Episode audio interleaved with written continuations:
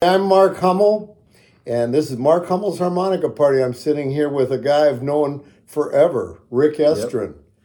And uh, we're going to talk about the blues and Rick's life and all of his adventures and just life, Yeah. life in Just general. See where it goes. Yeah, all right. So, um, you just had a birthday? Yeah, a couple. What's what's this? November? No, it's December now. Yeah, it's Yeah, December so now, and you had a October birthday. fifth. October 5th. had a birthday. Yeah, And how old did you turn? seventy four. 74. Right. Hard to believe, man. Hard to believe. I, I don't know. Who what would have said it could happen? I don't. Not many people, if that knew me when I was young, man. But but yeah, I just look. Yeah. I'm, I'm, I'm like I'm Mr. Magoo. Mr. Magoo just Everything happens. floating around through and I life while just- everything's I'm falling apart I'm around you. oblivious. Right. yeah. So Rick was born in San Francisco, Yes. is that right? Yes. And uh, you went to high school in San Francisco. For about 30 days. Is that what it was? Thirty yeah, days. yeah. Yeah. And I was suspended for most of that time. Wow. But it wasn't just because I was bad, I was troubled. Right. Right. Was, you know, my, my, my dad, my father died right after I got into 10th grade. So, Okay. Uh, So that was kind of the I had just turned 15, I think. And, right. and he, he and then a nobody in the house could kick my ass and i was also um, you know gr- consumed with grief and guilt and hmm all kinds of What was your relationship like with your dad? not good Not good. not good I Were you pretty rebellious? i was yeah i was a hard head and he was a very uh, Disciplinarian. rigid, rigid type of guy Right. and you know and he came up getting his ass kicked so he thought that was a good uh, you know way to make somebody comply Yeah. and I was a very obstinate kid. and We just butted heads, man. So consequently, I I felt guilty when he died because he would always tell me, "You're killing me," you know. And Right. I'm, Oh. tell me, you're, you know, you're killing your father, you know, because he had a heart condition, man. you Oh fuck. no. So, so it was it was it was not good, and uh, and but not long after that, I, I I started playing harp, and that gave me something to hang on to. So were you 15 when you started? I think I was like 15 when I got one. I don't know that I really started. There was one a time, like one day, one incident. I might have been 16 by then.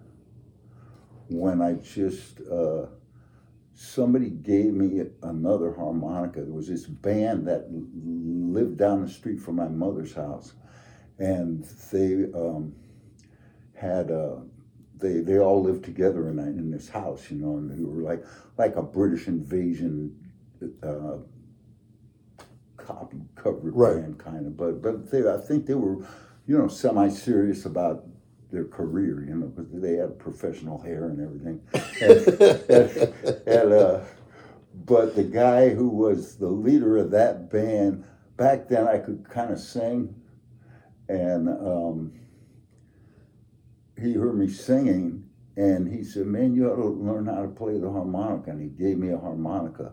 And that, right after, you know, that same day, I went in a room in his house, like an empty room, and I just stayed in there for hours. And the drugs may have been involved, I'm not sure. but, but I stayed in that room for hours and hours until I I'm sure I, you know, no doubt about it. I must have sounded like shit, but, but something clicked in my head where I, I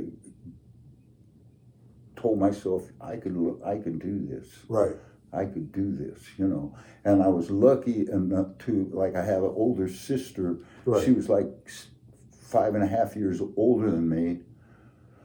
So I, uh, and she was kind of like by the, by the time I was about 12, or maybe even younger than that, she was like a little beatnik, kind of, you know. Was that Deborah? Baby beatnik. No, no, Diane. She, Oh, she okay. was, Deb's a couple years younger than me, but Okay. but um, she was like a beatnik, you know, in, in high school.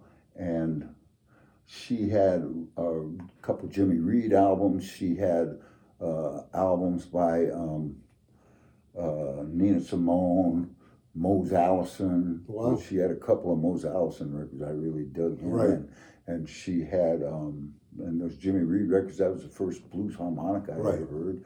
And she had a record by, I remember Big Bill Broonzy. Wow. And she had a record by Champion Jack Dupree called Blues from the Gutter. And I, I dug that record and I really dug that title. Right. Because I, I Could have been a band the title. type of- well, the type of, you know, that was just my Yeah. mentality, Right, man. I right. was, I was gravitated to the gutter, man. You know? I just, so, so yeah, so I had that also, you know, in my, you know, I've been hearing that stuff. I've been listening to that stuff. So I had when I started playing, you know, like I said, my father had just died, and it gave, just gave me something. I Some needed release, yeah. something to focus on. I Right. needed somewhere to channel my feelings right. and something to, you know, occupy, Occupy myself. yourself, and, yeah, and, and, yeah. and I got, you know, you, when you're a kid, man, you know, you did the same Yeah. thing. I'm sure. I mean, I I just played all day. Yeah. And, oh yeah. And so you, you- when you're a kid, and if you put in the time, you can get pretty good pretty You can. quick. Yeah. So I uh like a fucking little Harrell, man.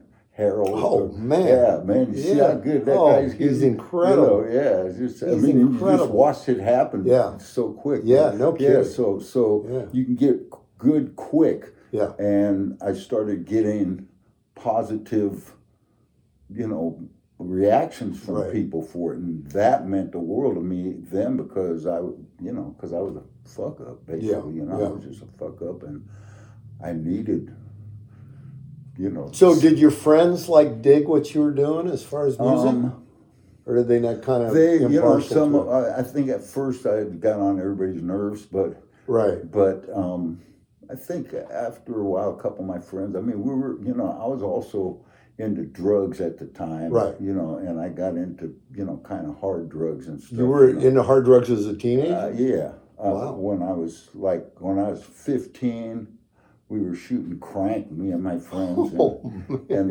and then and then uh, I got hepatitis wow. and we all did and, Yeah. and i was in the hospital and stuff and then i so i didn't sh- do any crank for a while because i was scared to Mhm.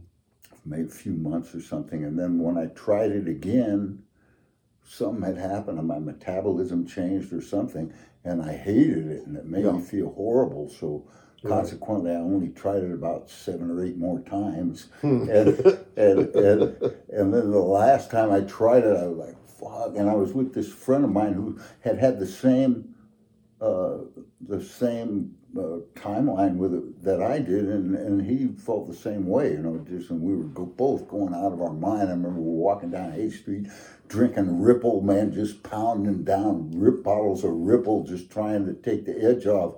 And then all of a sudden he goes, man, I know what, I know what we can do. And Heroin. yeah, and that was that, that was So what year was that? Do you remember? Was Oh, that sixty eight? probably sixty eight. Yeah, Yeah. sixty eight. Yeah, sixty. Because that's when I heard heroin kind of moved yeah into the Haight. sixty eight. Yeah, Yeah. yeah. Wow. That was sixty eight because I was that that year. So were you into the hippies or not really? Oh, when it first started, Yeah. I kind of was, Uh huh. and then once I got into more of, uh, once well, really once I got into blues, Then you did really got into blues, then I was like too cool for right. to Too cool hippie, for you know. school. Yeah, I was an idiot, man. You know, I, Right. I, I, I, I mean, I was such an idiot that, like, I, you know, I, or not, I was just so into it, and I wanted to, I wanted to be this thing Right. so bad Part of it. that, you know, I wouldn't even listen to any white people or Right. anything, and I just was just a snob. Even before I could do anything that was worth anything, I was a snob. Right. You know? So, so just you know, but kids are silly. Yeah, man, no, I know. I was the same way, man. I just stopped listening to the white guys after yeah, I yeah. found the old cats. Uh, but yeah, so yeah, I did. So I for I don't know how long, man. I the time, well, I mean, when I met you, I was still out on methadone maintenance. Right, I remember, you yeah. know. And that was like 74, I think. Some seventy Four, 75? 70 I think it was seventy-five or seventy-six you're right, because yeah. I was in Chicago most of the time from seventy to the end of seventy-five. right. I think so. But yeah, and so And I think you might have just been back for a minute when I met you. Is yeah, that right? Maybe so. Yeah. Yeah, I kept going back and forth. Yeah. I you had an eye patch on. Uh, I was trying to figure out how to make my eyes go do. I was trying to Correct your vision. yeah, trying to right. correct my vision, Right. man, because I didn't have glasses Right. for a long time. And you had like a wandering eye or something. Yeah, yeah, yeah, right. I still Carol do. had that I too. still do. Carol had Yeah. that too. Oh. Yeah. yeah, yeah. But um, I, yeah, that was such a great, such a great story because I, I called. I've told you this a million times, but I called up this guitar player, and he was like, he had a little ad in the paper or something that said, "Wanted blues harmonica player." I thought, oh, good, this is my chance. And I called a guy up, and he goes, "Yeah, I'm, uh, I'm really into uh, blues harmonica, and uh, I'm looking for somebody, but this guy Rick Estrin just called me, and he says he plays, so he's going to be playing with me tonight." So I came down to your gig, and you're wearing a, a green army coat, yeah, like, and uh, and you were playing, and this guy was just like it was a Jimi Hendrix wannabe, and the guy was like playing at a zillion miles an hour. This black guy, he thought he was Jimi Hendrix. He was just playing loud as shit, man. And you're playing like through the PA, and you couldn't hardly hear you. And so I just walked up to you and I introduced myself to you, and you go, "Yeah, let's go outside." and the guy had a great big like uh, wash basin with all the money. oh, like a tip jar. Yeah, thing? tip jar or a big old wash basin. You just go up to it and you just grab a boatload of money and stick it in your pockets and split right in the I middle of the to go back. Yeah, yeah. yeah. Now that's That was Man. great though. that's yeah. I I was. I think we hung out at the donut Yeah, shop or I something. I think we did. We Yeah. went across the street to that Yeah. donut shop and talked about Well, records we were out on we were out on the street and we are blowing Oh, hard. we're playing? Yeah, yeah, we Oh, were playing. okay. And I remember um, I was playing the creeper for you. You go, wow, you're doing it like he does it live. You're doing a bunch of stuff I never heard. Oh, okay, cool. Yeah, But yeah. yeah, man. But I want to say you hooked up with Charlie. It seems like about a year later, wasn't it? Yeah. With yeah, Charlie it wasn't wasn't long after I came back from Chicago. I mean, I don't know if I was there for a visit or what, but like the end of '75, I came back, and Mm-hmm. I and I came. Yeah, that was. This is the weirdest story ever, man. Well, close. Anyway, it was. It's, it trips me out any, whenever I think about it because. Anyway, so I came back to San Francisco, had a drug habit. right. I I um, got signed up for methadone maintenance Yeah. again. And that's when I met. Uh, you were you definitely know, on methadone. yeah, I met you. again.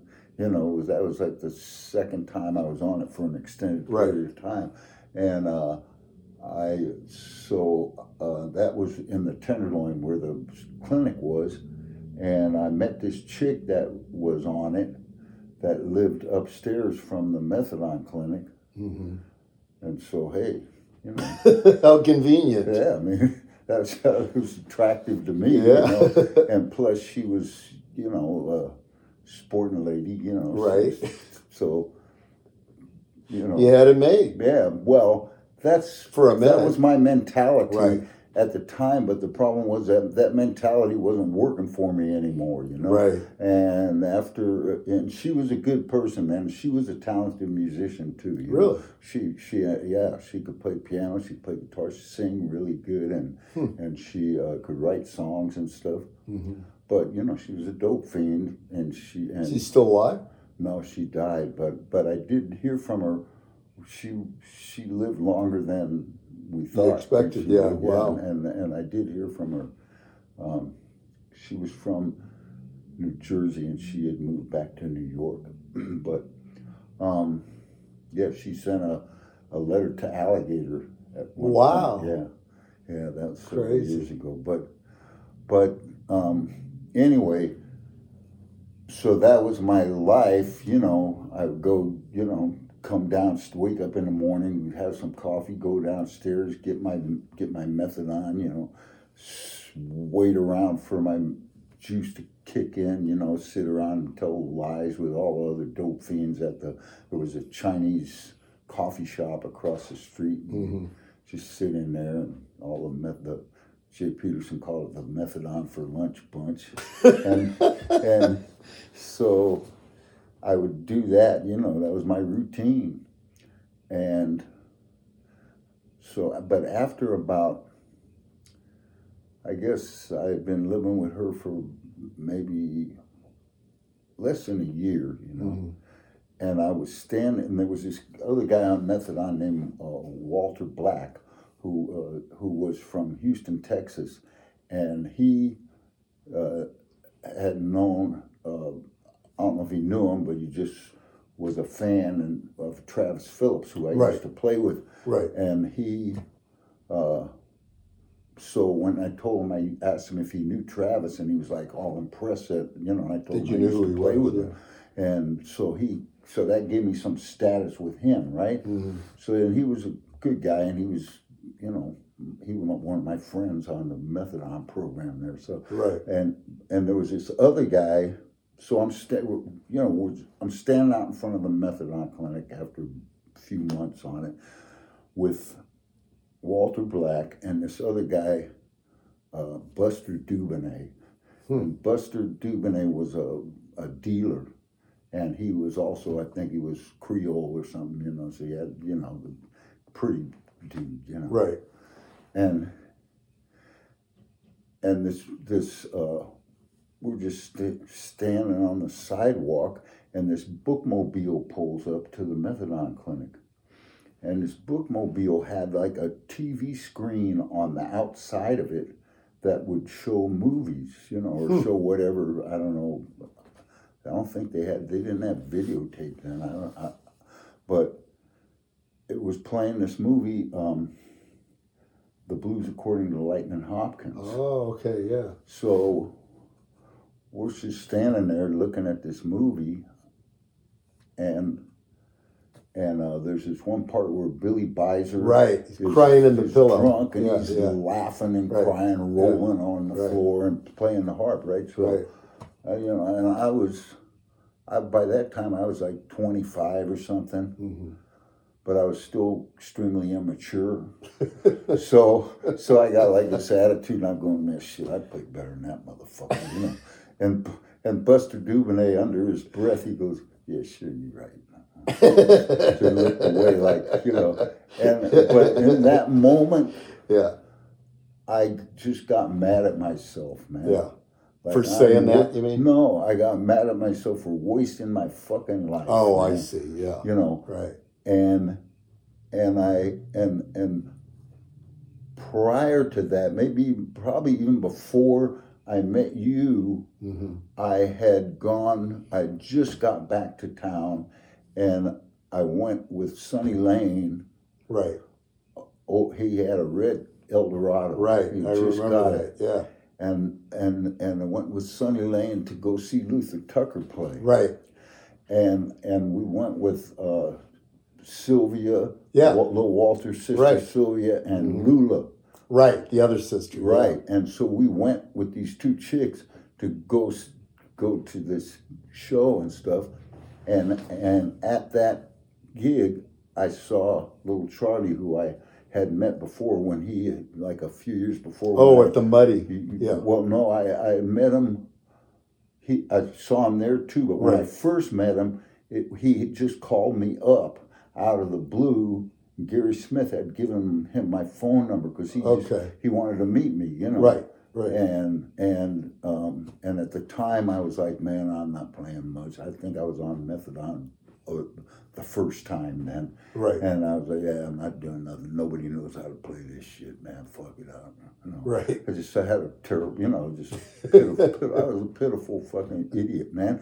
And and so um, when I went to that Luther Tucker gig a couple years later or whatever, and I saw little Charlie again, he told me he had moved to Sacramento and that he was playing more guitar now and that maybe if I he wrote down his phone number on a matchbook cover Right. and he said uh, I might be ready to try to play together because we talked about maybe playing together because he he had learned all these guitar parts that Right. go with a harp to show guys that were playing Right, with him because he was right. a harmonica player. there. Yeah.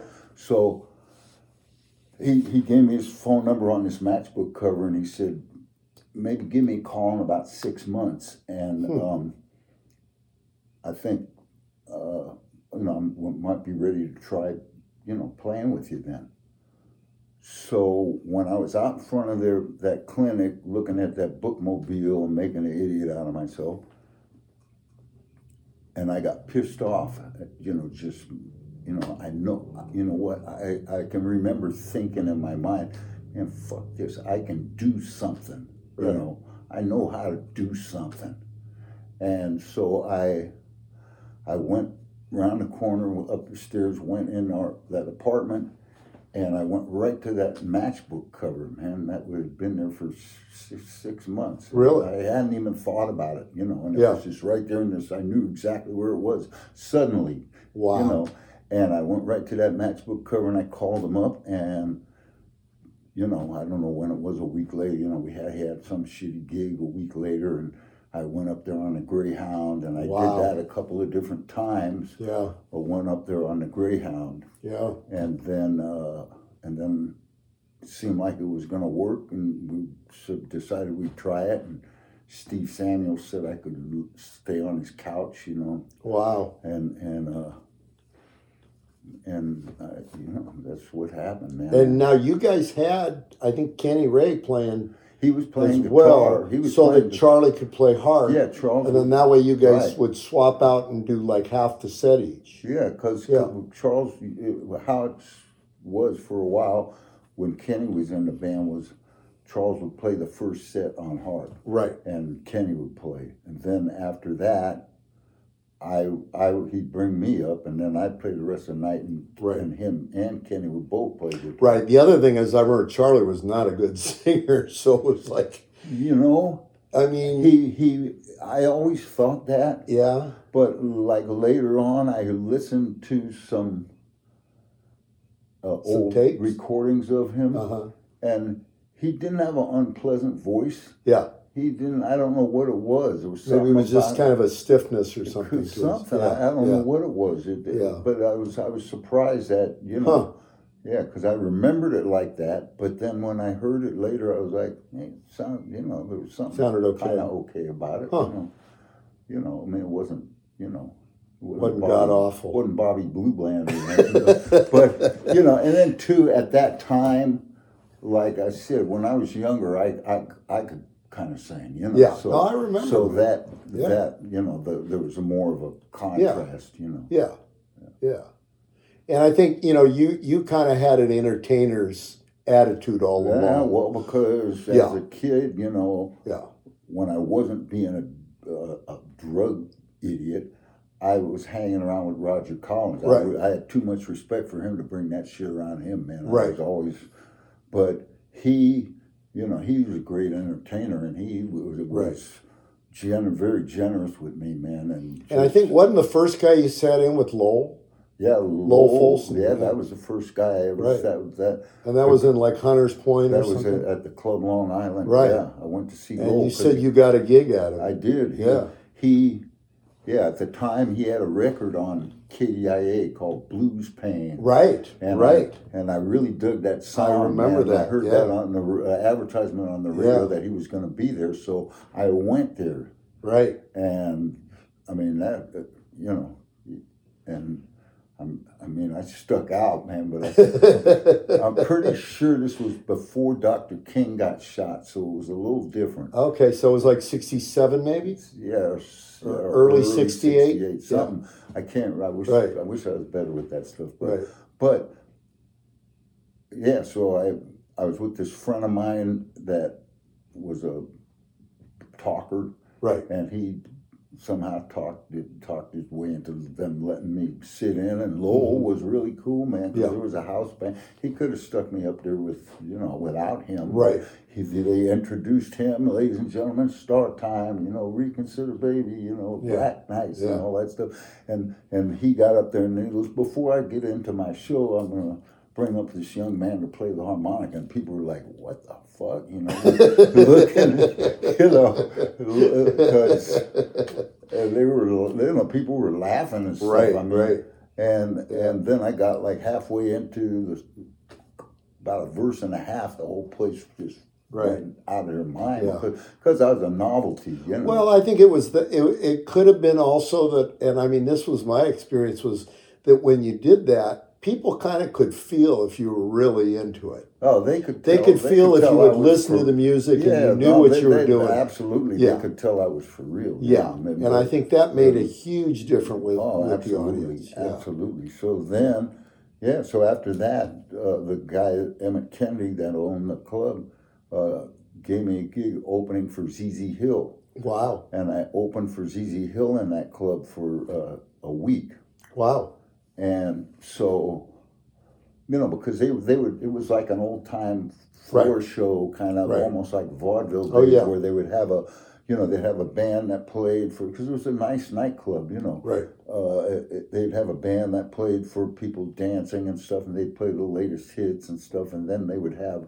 Um, first, they'd bring up somebody like sometimes a comedian or or like shake dancer, some, Yeah, something right. like that. Yeah, Yeah, and and like that night with Lowell, the the the the the novelty act that opened the show was this guy Iron Jaw Oh, Wilson. right. you told me about that. He, he he would pick up chairs and tables in his, his teeth. in his teeth and stuff with drum rolls and stuff. and you, you know, make a big dramatic thing out of it, and and you know, he threw one chair by one leg, and, and then he then he hooked two chairs together, and two chairs, and he, you know, for, for a finale, he'd pick up, you know. a Couple chairs and a table, you know, all in his, all in his teeth. You must have had a great dentist. Oh man!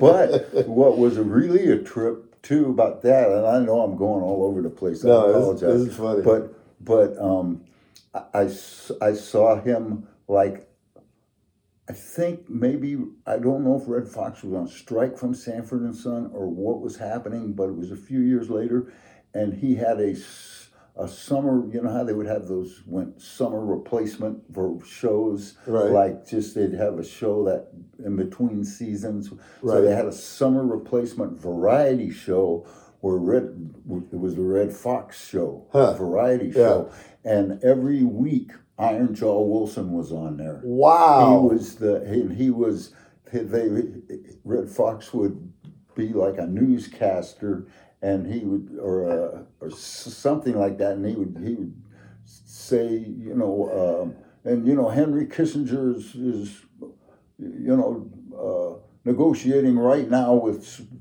Khrushchev and and blah blah blah and and he then he'd be like what do you think of that uh, sir and and Iron Jaw Wilson would, would go like well can can Henry Kissinger do this? And he then he'd pick up, you know, pick up some shit in his teeth, man. Was, but I was like, wow, man, he's Left field. Iron Jaw's He on TV. He's famous, man. You he know, finally made yeah. it. That's was great. cool, man. So Yeah. yeah, they would have. And then, then another time I went there. This was before I uh, was working there.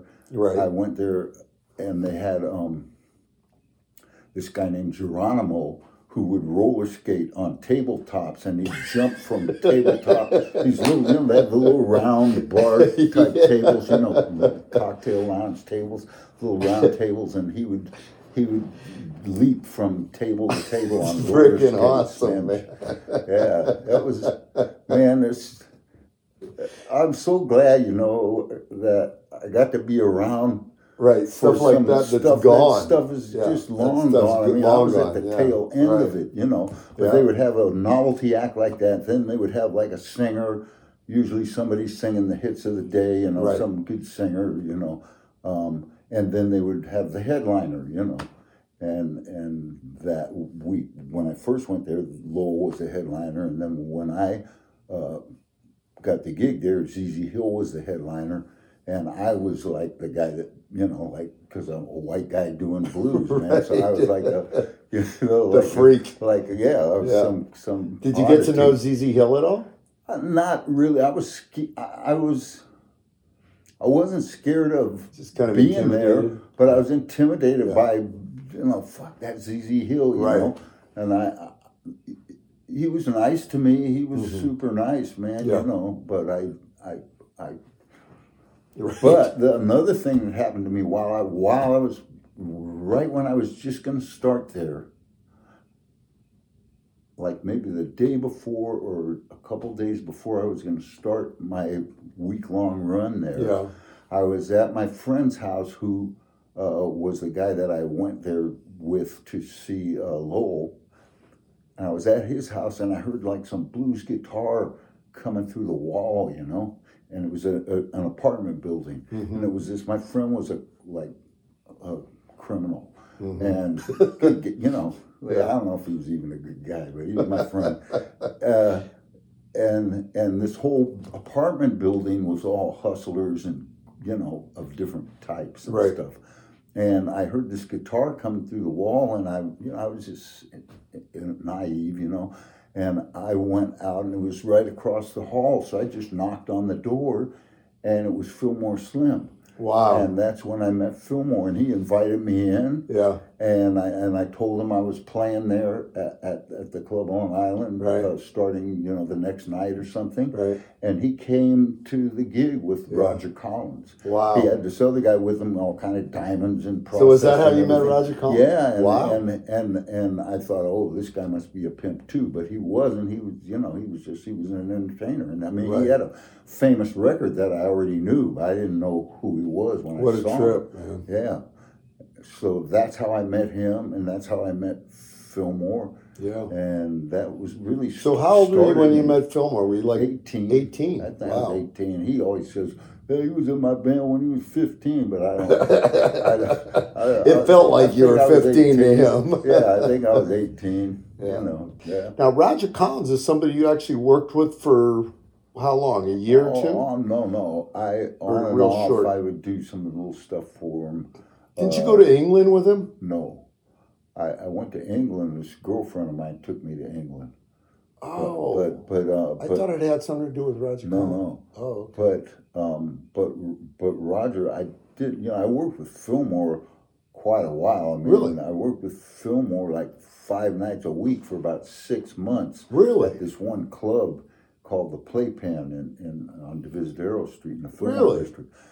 And and with Fillmore and Travis Phillips. Oh, so that was them Yeah. together. Yeah, yeah. Oh, I didn't realize that. That's where I met Travis. Was he Oh, was Fillmore's guitar player? you know, Oh, I didn't realize that. And then then Fillmore left that gig, and um, because he because they were building the uh, Alaska pipeline, Right. So he took a bunch of ladies up to Alaska, Right. and he so he left the gig. So but then me and Travis still stayed there, and we had that gig.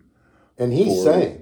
Travis sang his Sang ass his off, ass off, He yeah. play great, man. He Right. was a monster. He would have been if he wouldn't have died so young. You know, he he had some drug problems too. Now, did he put out like 45s He made something? some 45s Yeah, and he yeah. made some, and there's also some stuff that came out that hadn't been released on, uh, came out on Fly Right. Oh, really? Yeah, on those albums. Um, and he also was on, this is when he was a teenager, man. He played on uh, uh, some uh, Clifton Chenier. He was in Clifton's So band. was he from Houston or something? He's from Houston, yeah. Okay.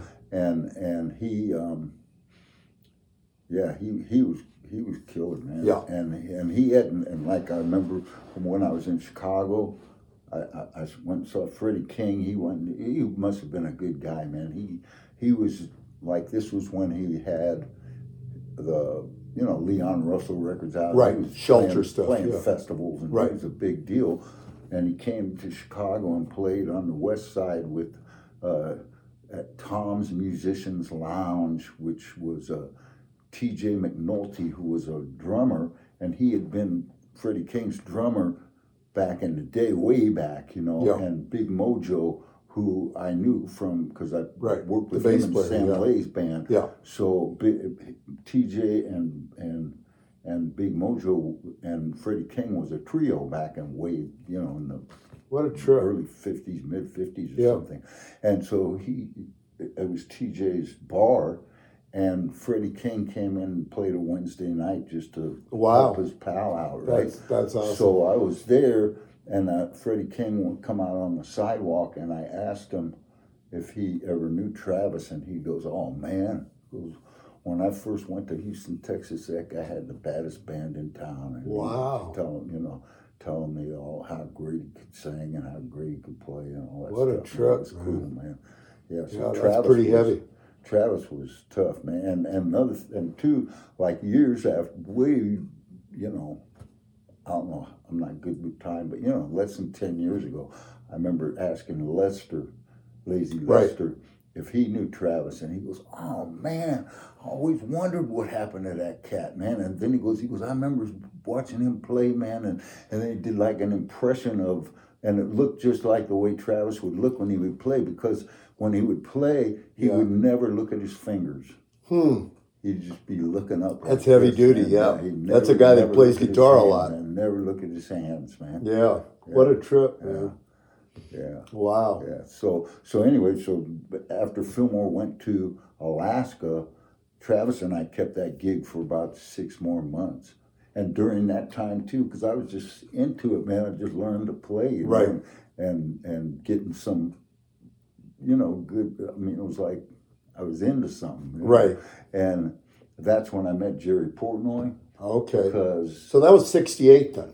yeah, because Yeah. because he uh, he was in San Francisco. He got out of the army, and Right. his sister was living in San Francisco. So Right. he came to San Francisco, and he was just trying to learn to play too. You know. Yeah. And and we met at the there used to be a a, a a little record store on Stanyan and Frederick in the Haight uh, called the New Geology Rock Shop. Now, is that the one where you told me you met Al Blake I did. time? I met yeah. him in there too. Right, I and and but I met Jerry in there, right. And I, you know we became pals. We were both trying to figure it out, and I'd Right. figure something out, and he'd figure something out. We'd show each other Yeah. what we were learning. That helps. and everything. It Yeah. was it was just cool, man. And Yeah. then, and I had a gig, you know, so Right. he would come see me play with Travis and Oh, Fillmore okay. and stuff. Yeah.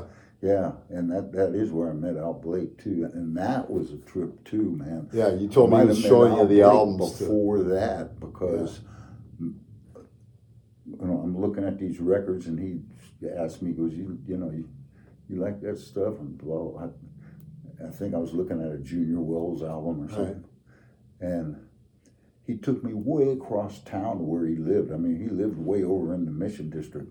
I didn't even know he Mission. lived up here. He lived in San Francisco. Wow, I had no he idea. lived on this little tiny alley street called Godeus, Hmm. and it was a it was a like almost famous kind of location because it had the cheapest rent in in the whole city. really? This this this one place where he lived was like a tiny little house What in trip. an alley, and and uh, it was like fifty bucks a month or something. and anyway, he took me over there, and he played me forty fives and seventy eights Wow. and shit that I had never heard, man. Right. And it was just bl- I was just, Opened it up, blowing. It was just blowing my mind. I was Yeah. so into that shit, and Right. and I was just hearing all this because back then, you remember all you had was the, like the best of Muddy Waters, Right, the best right, of right. You know, there wasn't. No, here in the know, but 45s. having all those, those forty fives, yeah. man, were and and Right. And Charlie was little Charlie was collecting them too. he may have been, but not then, man. Like back then, Really? well. If I was eighteen, he was like. Oh, you're right. You're right. You're right about that. Yeah. So he, Yeah. you know, I mean, he was into it. He was into it then, Yeah. but I don't know if he was Not to that degree, yeah. Right. But Al Blake had all that stuff, and I, and then I remember too, he, uh, uh, you know, I had to leave, or he, you know, he was kicking me out or something, and and he just right before I left, he played like uh, like a John Lee Williamson kind of intro, Right. like Junior Wells or Right. something like that, and and was hitting the the split, you know, the partial Octave chords, partial yeah. seventh chord Right. thing, and the and the octave on the one and the four and stuff, and and I was like, I didn't know how to do that yet, you know, Right. and I was like, how'd you do that? Right. And he's he's like, hey, I can't tell you everything, but Yeah, I was lucky because I remember I had the same problem. I was like, I'm going, what do you do? Do you put tape over the middle? I couldn't figure it out Yeah. because I heard Taj do it. I actually heard Yeah, Taj oh, yeah, Mahal he was the one. all the time. Yeah, and it was like that's that where I really heard it. Yeah. yeah. and I and I heard that and I went, there's got to be a. How do you figure out how to do that? And this friend of mine goes, he goes, oh man, all you do is put your tongue in between the two yeah, notes, yeah. you know. But, Yeah. but that was Well, that's a trip, man. I remember that. Yeah, that you're telling me. Now, did you used to go to Strachwitz's record store too? I, I what happened was okay right around that same time when I it was probably a little bit after meeting Al Blake there, Right. and I was, but during that period of time when I was playing with Travis and Fillmore, like that was on the the playpen was on like uh, Divisadero and Grove or Divisadero and Fulton, Right. something up there. Yeah, by the head. and and I lived on Oak and Scott, which is like you know just one block off Divisadero. So I Right. would walk to the gig, you know, Right. and and on Page and Scott, which was like one block away from me, was this record store called Jack's Record Cellar, Right. and and he had a lot of weird oddball records and not a whole bunch of blues, but old jazz and old Right. old weird stuff, man. You know, Yeah. there was some blues in there, but Chris Strachwitz in the base had, had rented the basement from this guy, and he had the, the basement.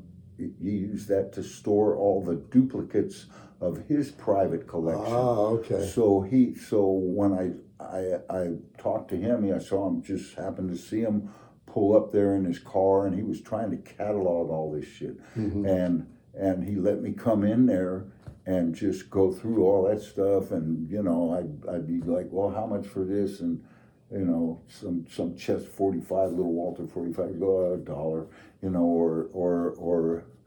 I can remember uh, like a Cobra 45, he'd be, oh, that's pretty rare, $3, you know.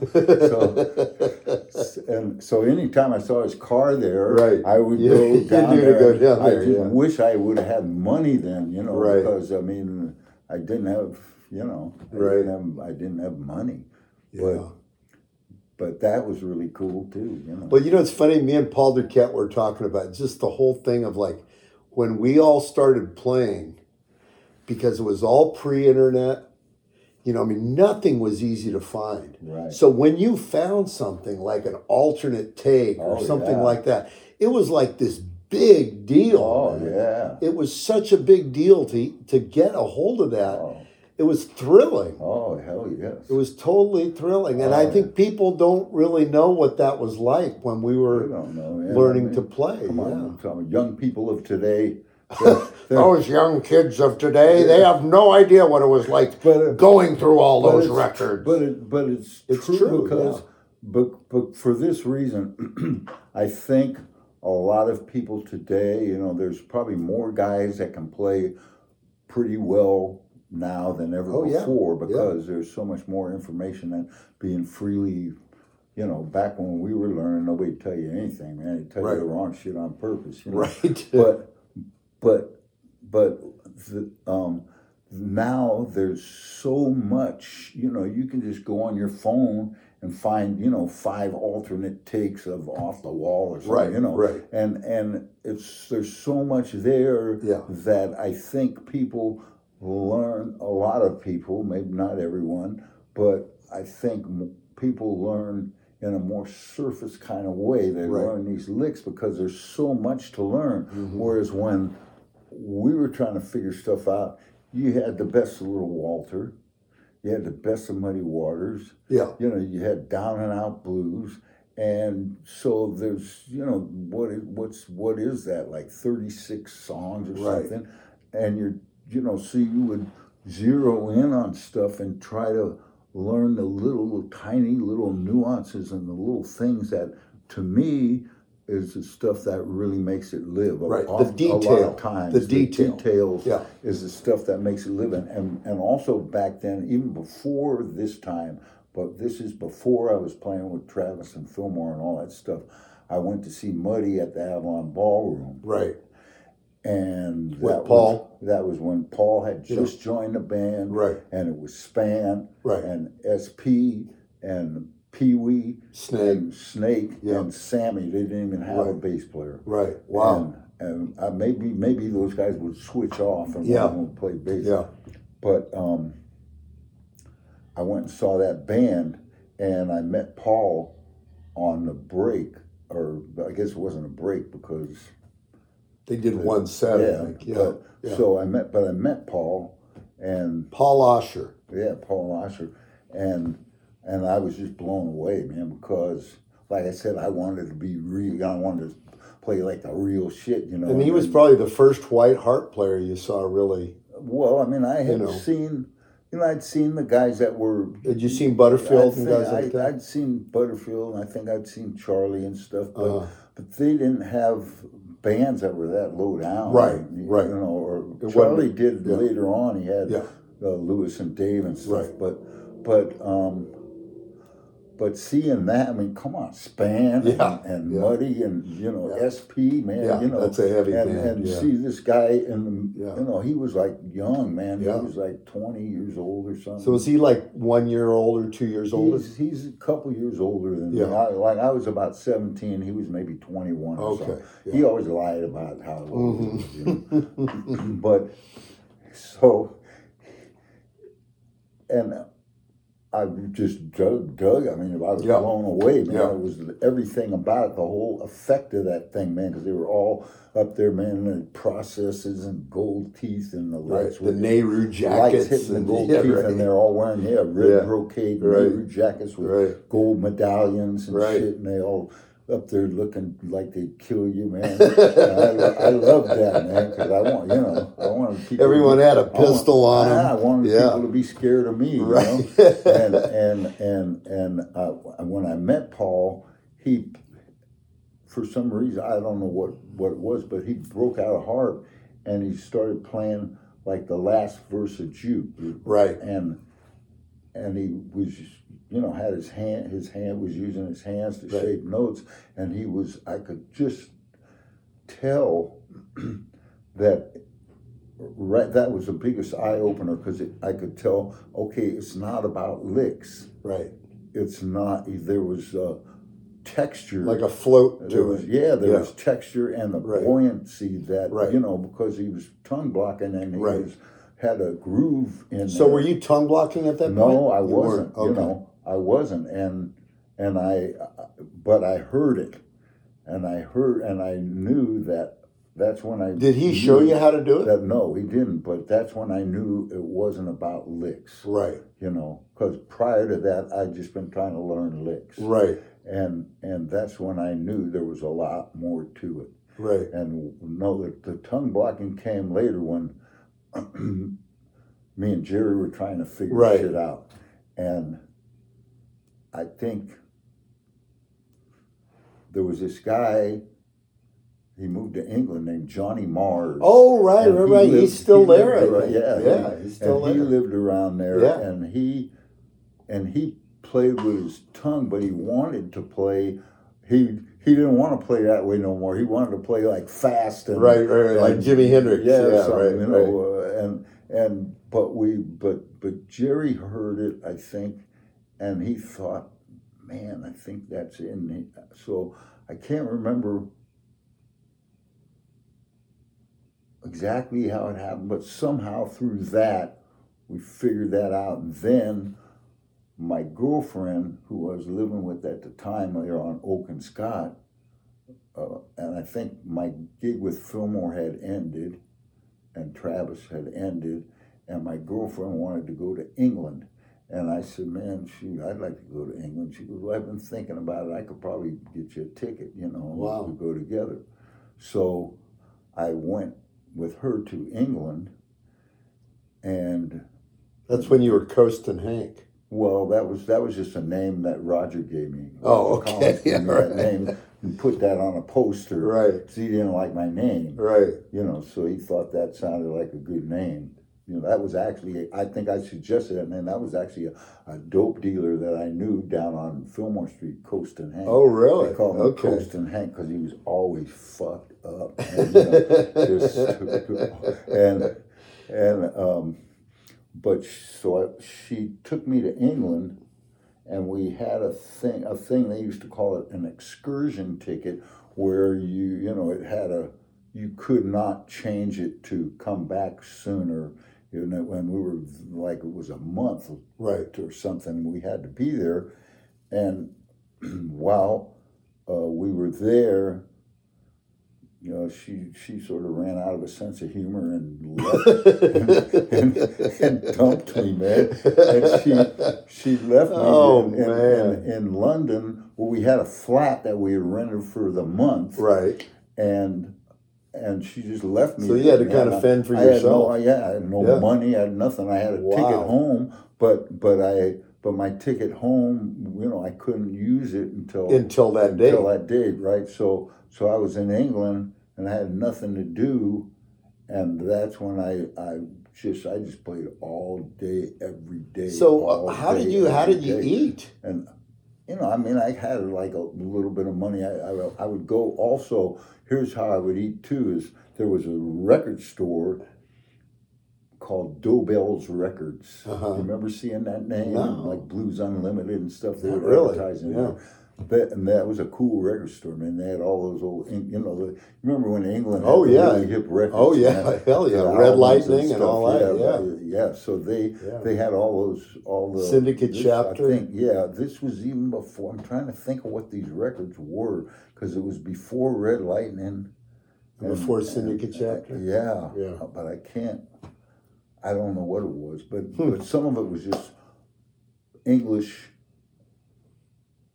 You know, they were Bootlegs. released by no, no. These Oh. were maybe released by the real record company, but for England. You know, Oh, like okay. it'd So, yeah, like RCA it'd be Decca or something like some that, Decca yeah, or something like yeah. that. But anyway, they had all these killer records, Mm-hmm. and there was a guy that worked there every day that was into the shit, and yeah, I met him, and I think I showed him my poster with with you Coast know, yeah, when, you know. and so I would hang out there. He hit me to a little Greek restaurant around the corner that was real cheap, Yeah. and and I just yeah Learned how to do it, and get then, then by. I made Yeah. friends with a harp player named Paul Rowan, and he Hmm. he he he at the time he was playing with Long John Baldry. Wow.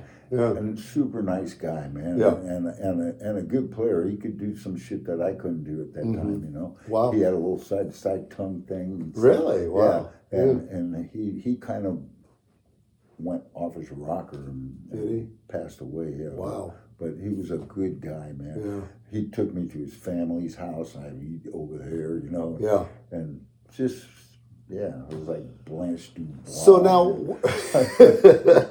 the kindness of strangers. the kindness of strangers. So when you came back from England, is that when you went to Chicago? Yeah, because Okay. I because I felt like man, I'm because I practiced. I'm ready to go. so yeah. much, man. Yeah. While I was there, I was getting a. You know, I thought, you know, I felt like, man, I got I'm it ready, now, yeah, man. Yeah, ready. yeah. I got it. I got this tone, and I got. I'm playing. You know, I'm tongue blocking all up and down. So did you fly back to San Francisco and then Chicago, or I went back to? San Francisco, and I was there for a while. I can't remember, and then when I, uh, and then I think okay, I went back to San Francisco. Here's what happened. Okay, I went back to San Francisco. Uh, you know, for the however tenth time developed Yeah, another right. drug habit, Right. and and uh, and then I. So I, you weren't shooting dope in England? no. Okay. And then, yeah, I was on and off, Right. on and off for Yeah. years, man. Yeah. Just you know, um, which was lucky because I had there were times Yeah. when Could have really done able- your liver There was times, well, not I did do my liver. You did do but- your liver It's okay now, but Right. but but I, you know, there were times when I could be productive and I could learn Mm-hmm. something and I could focus on something besides like you know how am I going to not get sick? You know, Right. so, so, yeah, I didn't bring that shit around everybody. I Yeah. had a set of friends that were dope fiends, and I had music Straight people, friends, yeah, right. you know, Yeah. um, and some, you know, straddled the fence like In me. between, you yeah, know. right. But um, yeah, so I came back, and then I then I, I don't know. I got some girl to buy me a plane ticket because because I because Jerry had gone back to Chicago, Mm-hmm. and he was um, his father got sick. And he had to go back home to Chicago, Mm-hmm. so he got back, went back to Chicago, and he was sending me postcards from Chicago, telling me, "Oh man, this is so great! You need to come back here, man. Right. This is killer, man." I went, I sat in with the Aces last night, Right, all right. this stuff. So I, I thought, well, I'm, you know, I'm losing my shit here. I'm falling apart. My girlfriend dumped me. I, I might as well go. Try know, it, Go, yeah. go back there, man, because I ain't doing shit here. So, Right. so I, I, I found this other girl that, you know, bought me a plane ticket. Now, did she live back there? She lived in San Francisco, but she was from Chicago. Okay. And she, yeah, so she uh, bought me a plane ticket to Chicago, and then she was going to come out there and meet me, and which she did after a while. But she, you know, I wasn't down with meeting her really. I, I just needed a plane ticket. Right. I was. You're just I was- doing hey, whatever you could. I ain't that bad no more, man. I, I really am not no bad He's a guy, different was person now. I was, you know, I was troubled. So, you know, yeah, I was, you know. With a capital Plus, I, C. plus, plus, you know, and I don't. I'm not blaming nobody. I'm gonna shut up, but, but, you know, I, I had that kind of an attitude about women from being around, Right. You know, Fillmore Slim. yeah, street, street type of people. You know, yeah. I thought that was slick. You know, Right. Right. So when you got to Chicago, well, how'd you how'd you break into that scene? Oh man, it was, just overwhelming right away. Yeah, yeah. Uh, first I kicked, then I Right. on Jerry's couch for Wow. the first time. that Yeah. I did that. I did Wow. that twice. Kicked on Jerry's couch. Wow. But- Yeah, he was man. I love that guy. so man. he's That's seen you brother, at, man. he's seen you That's at your worst. brother, He was never Yeah. a fuck up like that, man. You know, and, Mhm. and he, you know, God bless that guy, man. Yeah. And uh, so as soon as I felt pretty good, we went to Theresa's on a Monday night, and I was, I mean, I, you know, obviously back from wh- where we what we know now and where we are now, yeah, I wasn't that good, but, but I was, I felt like I was, and I had Right. Attitude and I had tone, I had Right. power, you know, Right.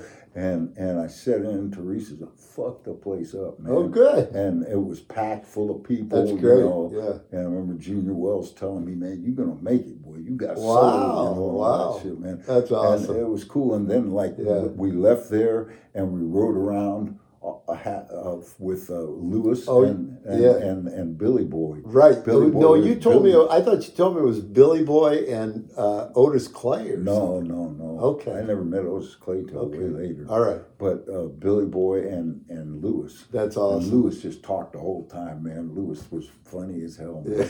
Yeah. And I mean, how cool is that? That- you can't beat riding that, Around no. Billy Boy Arnold, riding Yeah. around the South Side I know. Billy Boy Louis Arnold's Myers. car. Yeah. Right. With Louis Myers, Yeah. just talking, you Awesome. know, telling me all kinds of fucking, um, you know, just stuff I'm not going to tell on here because it's not about me. I Right. don't mind talking, telling, revealing stuff about Right. me. But man, he was telling me stuff about people I idolized that was Messed up. some, you know, they were, yeah, they were troubled people too. Yeah. And, but it was just, I was like, how cool is Yes. this? Right. And, and so, yeah. And then after that, I was going out and, you know, just going out to play. I mean, everything was happening Yeah. still then, Yeah. you know? Yeah. And I, I mean, at one point, I remember, yeah, I sat in with, and Carey was playing harp with Muddy then. Right. Paul had left, and he came back after that. Right. But but and Carey told me, he said, "Man, I'm gonna quit, man. So you, if you come down to the Sutherland Hotel, Right. you can, you know, you can probably have the gig if Muddy likes you." and uh, so I I did that. You know, that that next weekend, I went down. I went to the Sutherland Hotel, which was on 47th and think 47th and Drexel, and and. Uh, Muddy was there Friday and Saturday. Willie Mabon was the opening act. Wow. That was a nice club. Yeah, know. yeah. That was kind of a jazz and yeah, it was a jazz room, Right, yeah. jazz and blues. I've been by it. And um, so I, you know, I guess Carey introduced me to Muddy. And Now, didn't Dixon have a hand in this whole thing? no, Did. Willie Okay. Dixon, no. All right. Uh-uh, I never, I never really knew Willie Dixon. I, Oh, okay. All right. I, I, Okay. I'm confusing. I think I only else. really met, even met Willie Dixon when uh, I saw Willie Dixon with Big Walter, but I think when I met Willie Dixon was when Billy was in the band. Okay. Because I, yeah. I knew Billy from Chicago. Right. Um, Did you meet Billy Branch right away too? Uh, pro, you know, it was after this, it was after this, it might have been the next time I was there, but it was pretty, Pretty pretty, early, pretty yeah. early on. He was Right. like a real young and, and- Right. and, real innocent. I want to say. I think he had moved right, like within a year or two of when you were there. Yeah, yeah. So Yeah. I, I, I, yeah, I, I, I met Billy. yeah. Yeah. I remember Billy always talks about that. Me and Jerry used to laugh at him and all Right. that stuff. But but I also told him, I go, man, you keep stick with this, you're gonna get a good gig because Right. you know. And then he ended up with Dixon. And he ended up with Dixon, and he told me, because see, you were right. Right. When I saw him. I remember when I first met him, I mentioned your name and he lit up. Yeah. A bunch of guys like that. I mean, well, Oscher too. Yeah. Um, Yeah, that was the only reason Oscher even talked to me is because I said I knew Yeah, you. Paul, man. Because he was going to just shine me on. you know? yeah, I miss that guy Yeah. all the time, Yeah. man. That was All like the time. 1980. I love that Yeah. But so so yeah, so I went down there, and that they had a four o'clock license. So that meant they stay. You know, they were open. They got till four Right. a.m. And then Saturday night they're open till five a.m. So Mhm. I wait. You know, Muddy said, "Well, I'll call you up." So I wait around, wait around, and Right, he never right. called me up. So I was like, "Damn," you know. So at the end of the night, I go, "Wow, I thought you were gonna call me up." He goes, "Oh yeah, I forgot, uh, but you know, come back tomorrow." So he's just trying to see Trying to see how I'm about, dedicated you, are. Yeah, Yeah, yeah, right, yeah, right. yeah. And Jerry was with me. oh, Jerry went there with wow. me. Yeah. Okay. And and um, so then uh, I went back Saturday night. I waited around, waited around. Then he, you know, called me up middle of about the middle of the, through, you know, evening. Right. And uh, I remember I played long distance call, and and then that, that was like I think it was the end of the set, or maybe it was pretty Right. close to the end of the set. And and I got done, and I was like, oh man, how did I do? I won that. and, and then and uh, I was standing there, and Muddy was at a table with some chicks, and he kind of went like this with Right. his finger, and and and I walked over to the table, and he stood like stood halfway up, and he started goes he goes, boy, you. you you, you out of sight, boy. Goes, You, you play like a man, boy. So you got that sound, boy. I know that sound when I hear it. That's my sound. And I was like, you know, I was You can't get any better than that. You can't, You yeah, can't yeah. get any So- better than that. So, no. and he gave me his phone number. Right. And he took the number where I was staying, but I was staying at the time, I was staying at with this girl that I was trying to get rid of. You know, I just didn't know what to do. Right. You know, she's the one that bought my plane ticket. She was the one in Yeah. Chicago. yeah. Right. But she was, yeah, because I went out there first, and then she came Right. pretty soon after, and I really didn't, you know, I was I was a rat, man. I, but you know, hey, we all Yeah. have our path uh, in life. But So uh, you went back to San Francisco after that? yeah, because I kept waiting for him to call me, Right. and he and and then I couldn't stand being there no more, and I didn't know what to do. But Bruce Iglauer. hmm This is before Alligator Records or anything. Right. He was like a worked at Right. At Jazz Koester's. Record Mart. Yeah. and he was a neighbor of Jerry's, Mm-hmm. and he he lived close by Jerry. So I I had met him because Jerry had him come over, and I yeah, I remember you know because he's like, oh, this guy's great and all that shit, and then I remember I was playing guitar and singing for. Uh, Iglauer, and he's like, I don't know if I believe you, you know. but but anyway, he was gonna at that time he was gonna be um, he was gonna be he was Carey's manager, Right. and that was why Carey was gonna quit Muddy because Bruce was gonna manage him and uh, he was gonna book him in uh, some and give him a European tour and stuff, Right. and and so I ended up I called Bruce and I asked him, I, is Carey gonna quit? You know, he told me he's gonna quit. Is he gonna quit? Because if he ain't quitting, I, I'm gonna go back home. 'Cause- Right. And this is really weak, but I don't care. I've talked about it, so I already look bad on here. So I, so I had this other girlfriend. This was the one that dumped me in England, Uh-huh. and I just I missed her. I wanted to go back and beg my way in, man. Right. It didn't did not work out, man, at all. Right. know. But uh, but that's you know I was young, man. You know, and uh, so I, he said no. Uh, Carey's not going to quit this European tour. Didn't didn't happen, and so Carey's not leaving Muddy. So I said, "Oh fuck it, I'll go home." You know, eventually he did leave, and Paul came back, but Right. but uh, I was back in San Francisco being a fuck up again, feeling sorry for myself. But yeah, Didn't Muddy eventually call though? he never called me. He called Sonny Lane one time and asked Sonny about me. Really? And then Sonny called me and he goes, Did Muddy call you? And I said, No. And he said, Well, he's going to call you. And then he never did. Huh. And then that, but that was years later. Right. That was when he hired Jerry. right. That was when he hired Jerry. And this is what I think, and I and I and I never thought of this until years later. Did he got you guys confused? No, no, Oh. that's what I heard too. Yeah. I'd heard and that. I don't yeah. know if that's true or not, but this I believe, because I had seen him between that time when I was like, you know, eighteen or nineteen, and and and years later when I was, you know, twenty something, twenty, you know, three, 20, Mm-hmm. something like that. I had been, I had lived in Chicago. Right. He had seen me in Chicago. I had sat him with them at the Quiet Knight. I had Mm-hmm. said when he came, when I was out here, I sat him with them at at uh, uh, Keystone, Keystone, Berkeley, right, and, yeah. and all that. You know, he I know he dug my playing. Yeah. Uh, but he saw me fucked up. Oh, so I mean, I might yeah. have still been able to play. Yeah. That But that makes saw- sense then. Yeah. He could recognize that shit. Right. When you think you're invisible when you're Right. loaded on, on junk, man. Right.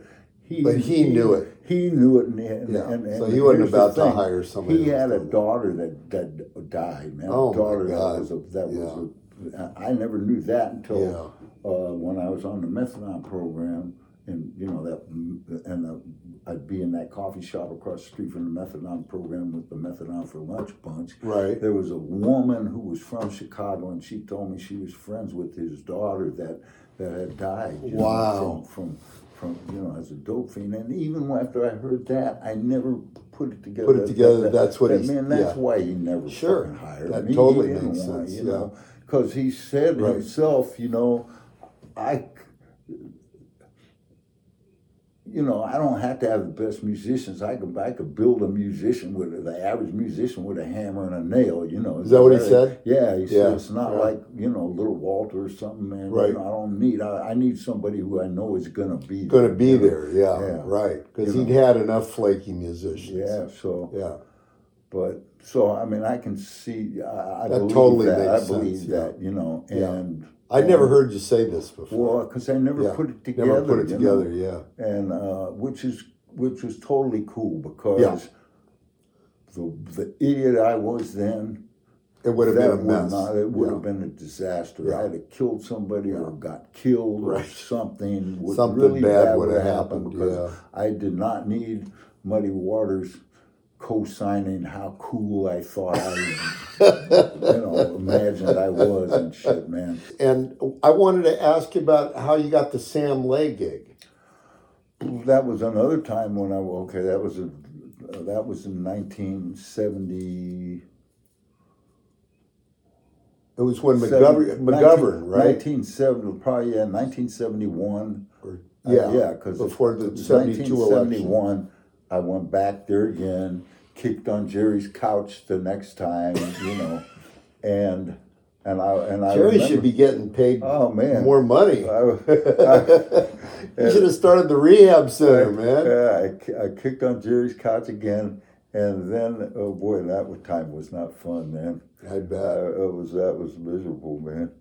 And uh, and then when I started to feel a little bit good, uh, I this guy. Uh, you remember? You, you ever know Mark Brombach? Oh yeah, yeah, Yeah. yeah. So Mark came over. This Yeah. is when I met him, and he put up with some shit for with me too, boy. See, I didn't know you guys knew each other. Oh yeah. man, he's a good guy, man. Yeah.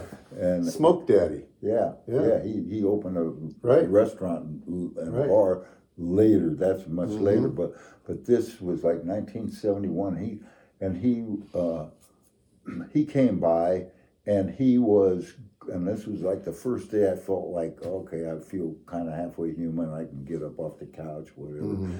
I met him and he was going over to Sam Lay's to rehearse for because Sam was putting together a, a band to go up on the road with uh, George McGovern who was running for the nomination for the Dem- the Democratic nomination you know he was was Yeah. before the primaries and everything Right. and uh, so he he was putting together a band. They were going to go play colleges because George because the eighteen year olds had just got the vote, and George McGovern was. Um, you know, going to end the war in Vietnam. Right. So The he anti-war trying to appeal to the college yeah. kids, and and back then, believe it or not, young people was who came to blues gigs. you know, Who it's would have thought? it's well, it's the same people that still come to them, That's but they right. just ain't young no more. man. so, so Yeah.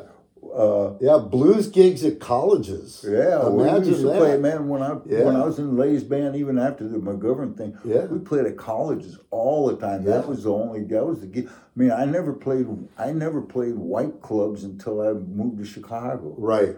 You know, Right. or for Yeah. what you know, white people Yeah. really. That's a trip. And, yeah. But so, um, so I went with Mark over to Sam's just to hang out. I don't know. I Right. just went with him. I didn't have nothing to do, but I brought my harps just in case. But he had already hired a harp player.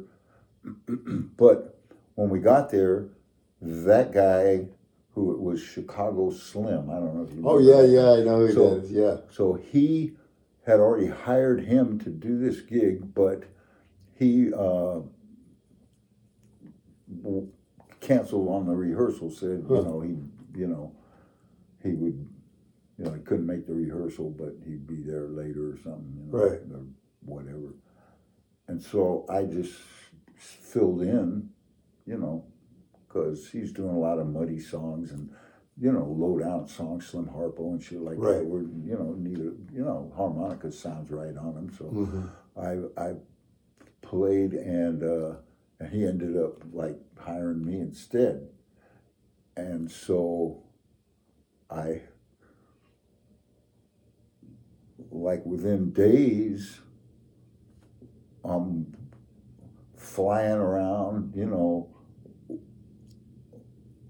playing, you know, for this presidential candidate Right. Well, didn't you say Warren Beatty? Warren yeah. Right. Beatty yeah. was there. He would be. Right. He would introduce George McGovern and shit, Right. you know. So he's flying around with us, and we're flying around. We're staying in, you know, nice hotels. Yeah. Sheraton was all Yeah. Sheraton hotels and nice hotels, man. And did you have Eddie Taylor in the band as well? Yeah, the oh, the band was killer, man. It was it was uh, Eddie Taylor, um, Big Mojo, Right. um, uh, Detroit Junior. On piano. Yeah. Yeah. and he was. I wish I'd appreciated him more back Yeah. then, man. But I didn't. I, and I didn't know what a great songwriter that guy was. Right. And I don't know if I even.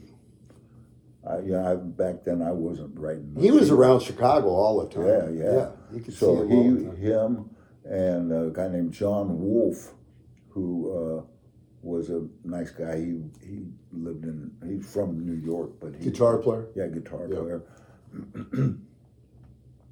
and he's a guy who also I made use of his floor.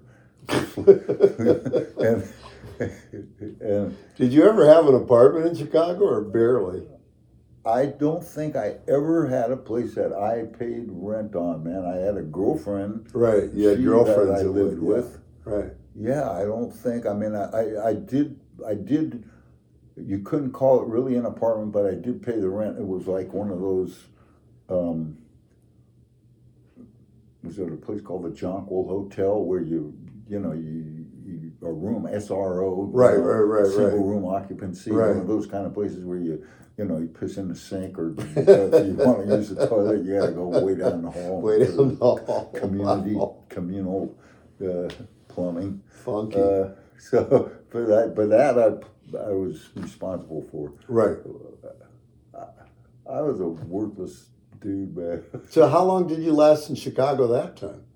Uh, longer, much, Like yeah, over a year? year- couple years, Couple yeah, years? yeah. I think I went home for a visit around Christmas time, Right. Because what happened was I, I was working with Sam. You know, we did that, yeah, and Eddie was in that band, man. That was so cool Right. to know him. And, Oh yeah. And then and then and then we Yeah, had he dug you, man. We had oh, I love that guy. He man. dug you a lot. I remember uh, I hooked him up on on a gig with you guys when I, brought him remember, out. I remember when you brought Yeah. him out. Yeah. He didn't dig little Charlie much though. well, little Charlie was. I mean, he was, it was he hard was to get to know. no. He just goes, "You're a good guitar player. He ain't no blues player." oh wow! wow. Back then, he was kind of a blues player. Yeah, thought, but that's that was Eddie's take Uh, it. Yeah. But but we uh, yeah, it was. It was a that was a that was a trip, man. That that so, I'm back there with yeah. I'm- All of a sudden, I just got done kicking on Jerry's couch, Right. and then all of a sudden I'm flying doing around that, with yeah, a presidential candidate and then a movie Right. star and and these guys that you know, especially Eddie, man. I mean, he was.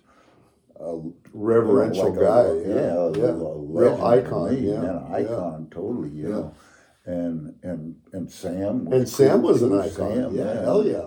And and then too, we had uh, Lucille Spann. who- Really? Yeah, she was a featured. You know, we'd bring her up. And Wow. She, and she would sing. And you know, and I remember, I remember her from the uh, those Spivey records. Right, You know, right. And and and, and Otis had passed already, but we had Lucille, and then we had Johnny Twist. Oh, right, right. You told me about too, him. man. Yeah, And yeah. he was a character, man. He was Yeah. so such a memorable guy, right. and uh, and and there was stuff about him that I thought was funny because because he was a pimp, Right. you know, but he was a very, you know, what they call a chili pimp, you know, just a- Did he own a record store, a uh, club later or something? on, later Yeah, on, he owned a record Yeah, store later on. Well, if yeah. you could call it that. Yeah, more like a yeah. junk store, but Right. but he but he um so but i had been you know with fillmore. Right, you know right. i used to ride around with him after the gig man Right. always checking his traps man he had a brand,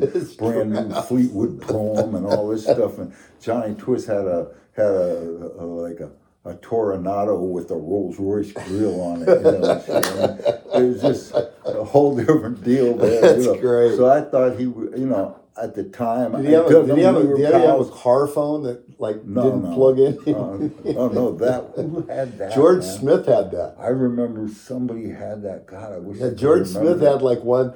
It, he would just pick up. He would take a regular phone from a house, yeah. and he didn't have it connected to anything, but he'd take calls. I remember a guy like. I knew I can't remember who it was Yeah. in San Francisco. Had a pink princess phone, Right. and he had the wire going into the ashtray. Right, exactly. Wow. But but Twist, he was country, you know. He, but he and he was a. I at the time I was young, you know, so I didn't really pick up on how really he was a cool he was a cool bu- cool dude man he Yeah, was a, yeah. he was and he was smart he it sounded funny because he sounded ignorant but right. he was smart man he said something that that you, decades later man Mhm. I was remember I remembered it, and I was like, man, wow. Yeah, I it, remember you said something to me a long time ago. He told me, here's what he told Yeah. me. He said, said, see, Ricks, it's two things you got to remember about this music business ego and psychologicals. That's what he said. It sounded funny to me, so I thought it was funny. Right. But then when I thought about it Yeah. later on, when I was more, you know, when I actually was capable of thought, right. I I went, man, that is that's deep, man. Yeah, That's some yeah. that's some shit that is because he wasn't talking about music. Yeah. was talking about the music business. Right. And he said two things you got ego and psychologicals, man. If you think about that, you know, when you're dealing with people, Right. and you think about, you know, you stroke their ego, or you, Yeah, you know, you right. or you at least don't want to bruise their ego, Right. and you make them feel good about themselves, mm-hmm. and you know, the. That- that the takes you a long way. The psychological Yeah, part, man, takes you a long know, way. Yeah, you can. Right. Because especially in a scene like this, it's so small and Yeah. and and um, So easy to burn bridges. And, you yeah. know, it's and it's real easy to burn bridges. Yeah. And, and, and Yeah. I mean, if, like that whole thing of like knowing, well, you, you put it, you put it right in the, in the basket is that, you know, knowing how to deal with people yeah. Is such a huge part of the entertainment It is. industry. Well, and especially in this Yeah. part. Yeah. Like in the real entertainment industry, Right. I don't know much about it, you know. But in the blues and this Yeah. little sub Subgenre, yeah. kind of thing where it's it's a small world and Yeah. and and and you actually have access to the people that can you know that you you know that you need to have a working relationship with Right. you know what i mean you actually you know them you know Right. you you so they'd much rather do something for somebody they like Right. you know Right. all things being equal Yeah. you know so Yeah. it's just uh yeah I remember the days when I used to think to myself, I go, man, that guy's so much better than this guy. How come he's not famous? uh, Like I couldn't put that together. Yeah. That it was like it wasn't about how good somebody was necessarily. It was about, like you say, how they make people So- feel. yeah, and, and it's Yeah. about how they make the audience feel And how they make the audience feel, because yeah. you don't have to be there's there's guys that are great man Yeah. that the audience may not really pick Connect up with on them, it yeah. you know and uh, yeah so it's that that's what I've I realize is that, you know, all in people man some of them are really limited you know um, and maybe it's I don't want to listen to them but they got something Right. they got appeal hmm one somehow you know Yeah. and that's something rodger collins used to try to tell me too and i can remember i can hear him because he's been saying this i still know him and we're still friends Yeah. and and he's been saying this all along he would tell me rick it's many things Right. it's many things Yeah. So it's not just about just one play thing. man Yeah. I mean, we've known guys that could really really play And got nowhere. that got nowhere Yeah. man Yeah. you know for whatever reason you know Yeah. Yeah. Amen. yeah Yep. Well, I remember you said something a long time ago to me that really stuck where you said, you know, like with a lot of the old timers, just how there was kind of almost like a mother, what would you call it, mother wit or, or like, you know, like they knew enough about life to kind of be able to travel through it without an education. Oh yeah, man. I You know. uh, those guys. They're you know. the- There was a lot of, there's a lot of a lot of them guys. I mean, you know, they didn't have the benefit of even even a elementary school right, education. Exactly. you know, they would be Couldn't out read or in write. field and stuff, and can't can't Right. read or write, and but they knew how to get where Navigate. to go. And I mean, Yeah. it's crazy too to think about like you know guys that were touring, you know, oh, like, Oh, I know. and yeah. and and they just knew yeah. Direct. They couldn't read the signs, but Right. they just would memorize. Oh stuff, yeah, man. yeah. I mean, Willie Smith was like Willie that. was like that. man. Willie was big time like Yeah. that. Yeah, and he drove all over. he drove country, everywhere. You know, And Yeah, I think Cotton was kind of like that to a certain couldn't read or degree. write, man. Yeah, But I think he could do that. He could Yeah, he get could himself from A to B. Yep. Yep. Yeah. And that's a heavy thing, man. That you is, start man. thinking about that. Yeah, and I remember when I, uh, after I worked with Sam Lay, was with Sam for pretty good little bit of time for me back then. You Mhm. know, Couple maybe years, a yeah. year, maybe a Yeah. year. Yeah. I, I worked with him again later on, but I Mhm. worked with him maybe a year that time, and then after Sam, you know, because he was, I mean, I was no. I was not No no, stellar human being, but he was no. He was he kind of a dick too. really, right. so we butted heads and Yeah. and I and and what happened I think uh Wolf went on Wolf went somewhere uh, at, you know out of town hmm with his band and uh John Littlejohn borrowed Sam's band because maybe he didn't have a band then or whatever Right. he borrowed some of the guys from Sam's band hmm and we played at Silvio's with John Littlejohn hmm and I had such a great time playing Right. with I him. already a big fan. and he was yeah. so killer, man. Yeah. And, and it was just so much more like gratifying. right. And I dug it too because, like I said, with Sam, we were playing colleges and Right. you know college type of cl- you know if we played clubs, it was in college towns Right, and stuff right. like that.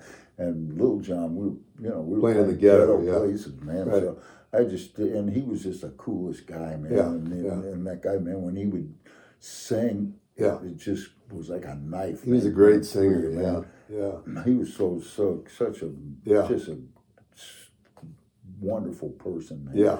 And so I just said, fucking stayed with him, man. Interesting. And, and, yeah. and we, we, we played a lot of different kind of places. You know, we were playing Gary and Right. play in Michigan City and play for, you know, country transplanted Right. country people. Right. Real blues audiences, yeah. and stuff like that. And yeah. it was just it just felt so good to me Yeah. to be doing that and Yeah. And and and then and and Sam too. He was. I mean, I'm sure those gigs were better, but he was such a cheapskate. I made just as much money with Little John, you know. Did you, you made as much money? Yeah, you Yeah, know, and, right. and he was the type of guy, man. He would he he didn't feel right, you know, not Right. giving you some kind of Right, minimum money, right. you know. And I That's another interesting thing too. That whole thing of of how people lead the band. You know, like there's some people that are really fair about it, and there's others that are just I mean, cutthroat. Sam would always Yeah. pay, but he was always a cheapskate. You Yeah. know? And and uh, and another thing I did with Little John, man, we had a a, a blue. We tried to start a Blue Monday Mhm. at this place called Damon's Den on on uh, uh, Rose.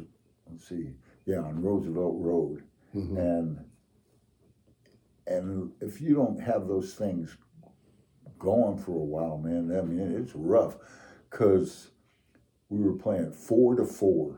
Wow. That was the Blue Monday, four to four. And, wow. And we're starting it out, so, so nobody would come. You know, 12-hour People gig. Come, you know, people. Oh. Wouldn't, you know, you, you need musicians to right. think, though, this is the cool place to be. Right. So we got it going okay after Yeah. a while, but man, four to four. That's Eddie was on that gig the first couple weeks. Yeah.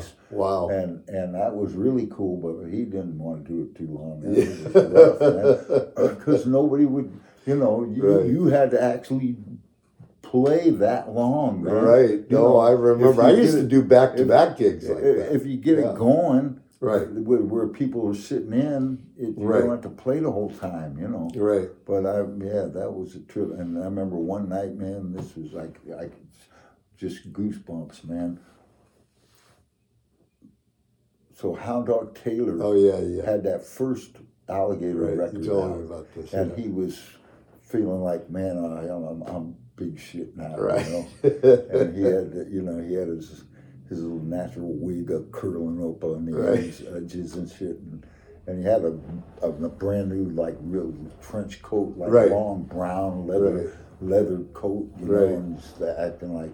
And he walked in. I mean, this is filtered through my brain, so he might, he might not have been tripping like that at all. But but he walked in like he's and they, there was a counter along. This was a long, you know, place Mm-hmm. with the bandstand way at the end, and there was a counter along one side and a bar along the other side. So Hound Dog Taylor's walking in, and he's like greeting the people on the sides, you know, the Right. people sitting at the counter and Right. the people sitting at the bar, and he's, uh, you know, ooh, Hound Dog Taylor's here, you know, and uh, Little John got on the mic and he says, you know, he he, he hadn't played slide yet, you know, and he's he said, uh, he said, well, I, I just want you to know I ain't trying to cut nobody's head. I just doing my regular thing I do everywhere I go, you know.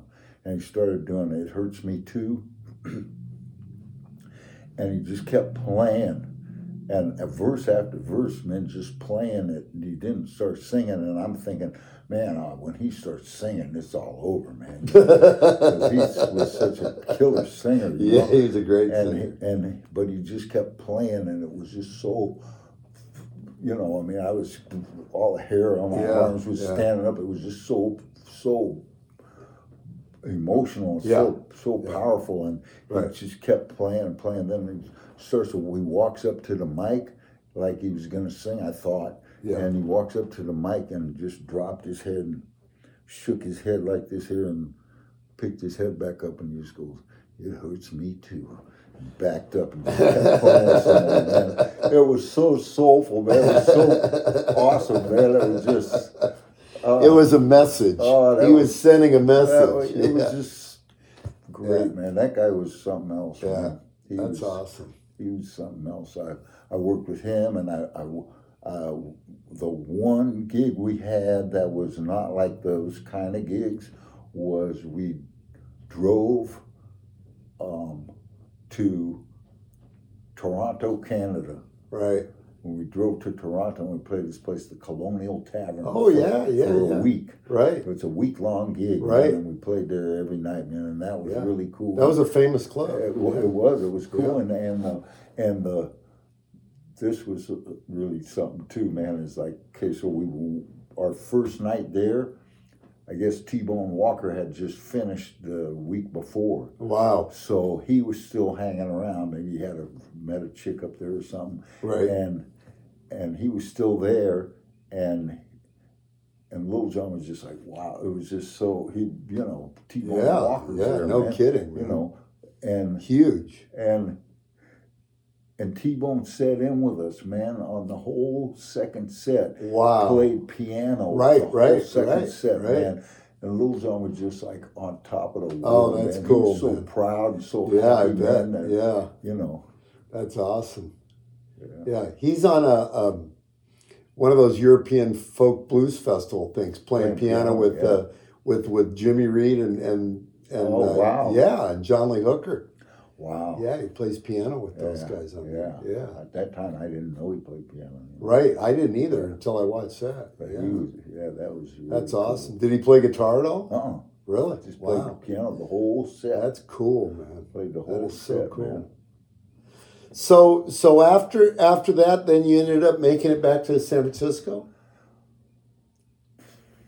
I I went back to San Francisco, you know, probably started fucking up again. Mhm. Went back to Chicago, played with Sam Lay again, hmm and uh, that time, yeah, I remember I played with Sam for a while, and but I was really Pretty far gone. I, I in my, you understand in the progression of my disease Mhm. up here, Yeah. I was pretty far gone, man. hmm and uh, I didn't, you know, have like I always used to try to dress sharp and all that stuff, even though I was fucked up. You know, Right. I had some pride about me, and and by then I wasn't even. Just didn't even try. I yeah, and I was just had a terrible attitude. And I, Yeah. I was playing with Sam again, you know, because he was like happy I came back, but Yeah. then. Then but was not for long. but I was well. I mean, I didn't not like Yeah. I sounded that bad or anything. Right, but I just had a shitty attitude, Yeah. and, and I remember uh, Jimmy Johnson was in the band then, oh, okay. and uh, I and he doesn't even remember this Right. because I reminded him Did you? later Okay. on Yeah. because one night he told me he goes, you know, you're a good you're a good harmonica player. He goes, but you seem really unhappy. Hmm. You don't seem like you're enjoying the Right. gig at all. He picked up. Yeah. Yeah. And yeah, so I can remember like I can't I can't remember what Sam told me something and I went, hey, you know what, fuck you, and I just Yeah. walked You're off gone. the Yeah. bandstand. Right. And uh, I ended up coming back and home and you know, I don't know what I did, but I don't know when. Oh, I can remember this too. Yeah. So after that, I hooked up with some guy in uh, in Chicago, and um, he was a, was a dope fiend. He wasn't a musician. He was a dope fiend. Nice guy, you know. But he uh, he had a scam where he would uh, he had a a, a, a truck that had a phony business name on the side of the truck, and we would go like on the south side, especially on uh, I think it's King Drive now. I think it was South Parkway or something. Mm-hmm. South Park, South Park, and there was all these mansions and stuff. Right, that the were- old mansions, the old yeah. dilapidated, Right, you know, mansions. right. Some of them had been subdivided into apartments. Some of them were just vacant, you know. Right.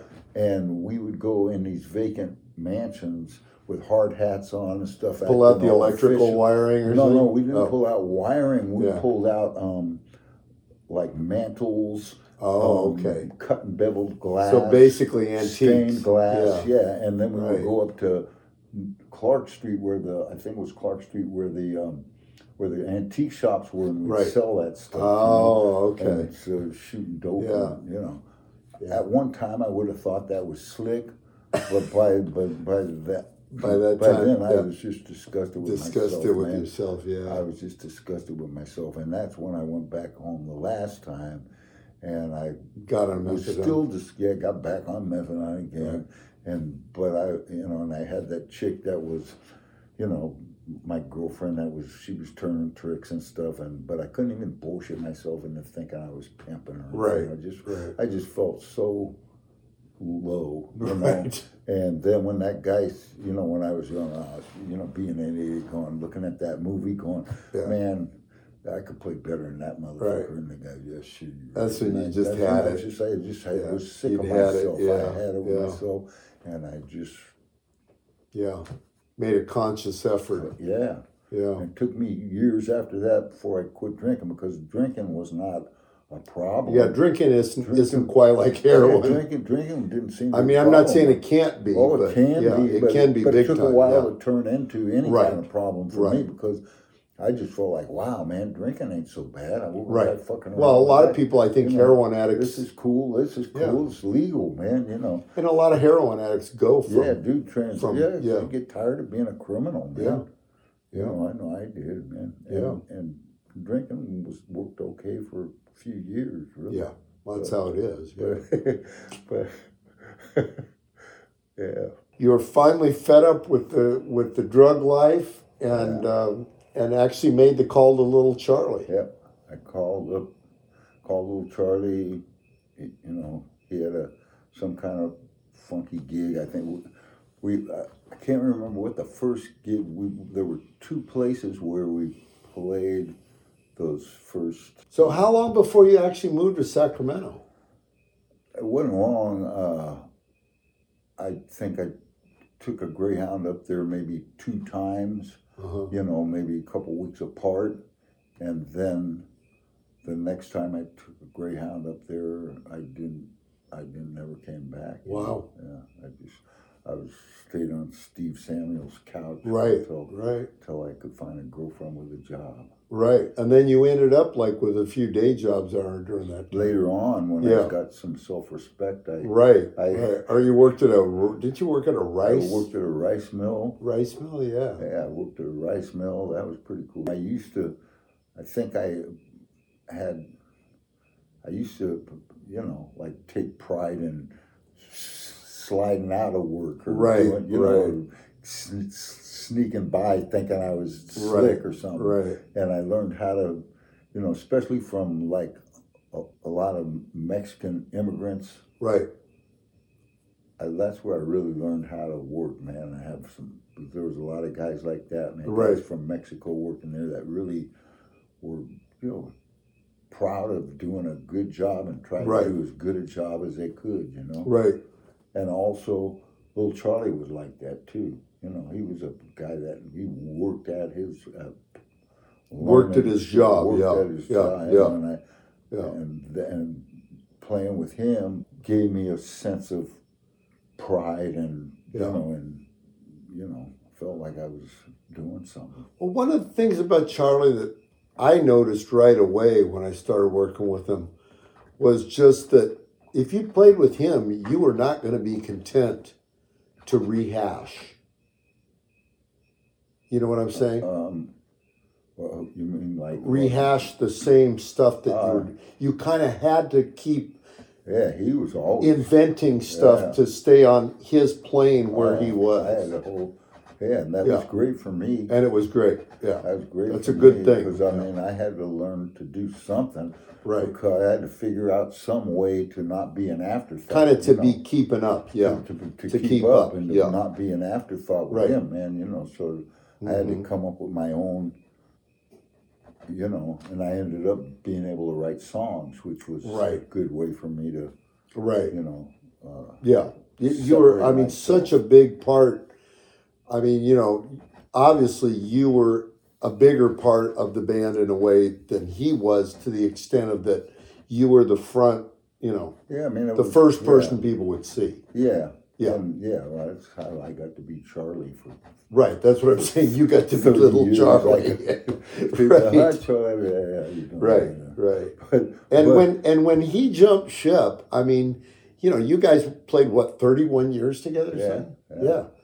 yeah. And when he finally left, I remember how freaked out you were oh, I didn't know what I was going to when when that happened, and it was well, kind also of. because he had said he was going to quit. I know like you told me it was like kind of like almost like a an annual yeah, thing. He it was- always told me that, yeah. so I didn't believe him. yeah. It was kind of like a um, what is the story? cried wolf. Yeah, the wolf. boy who cried yeah. wolf. So, yeah, I didn't know what I was going to do, man, because he, you know, I had it made really in a way. because Right, because you were not the boss. everything. He, Yeah. he was a control freak Right. in a way, and so he did everything. And Right. you know, the only thing he would do was like when it's time to make a getting time to make a record, he'd just get on my ass about About it. writing you got songs. songs? You, Right. You need to get some songs, you know. Right. And other than that, I You were basically just having to walk on stage, and that was it. yeah, I yeah. just yeah. you know that was my only responsibility: show up on the gig, come up with some songs. Right.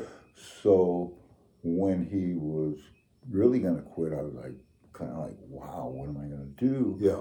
And and at the same time, Jay, who was playing drums with us at the time, and Lorenzo, they wanted to keep it going, Mm-hmm. and but I was really thinking, I mean, because to me, little Charlie was an awesome musician, man. He Oh, was yeah. very compelling, and he, you Yeah. know, people, People you know, definitely responded to yeah, what he man, did. he- oh yeah, big time. He, so I, I, I didn't want to just get somebody that was really good, trying to do something similar to him. Right. It would just be why, you Yeah. know.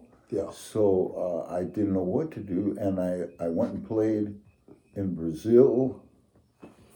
Uh, Flavio, you know Flavio. Right, yeah. He he uh, had been in touch with me year after year Right. to come down there and And do a gig. yeah. Do, a tour. some- do yeah. a little tour.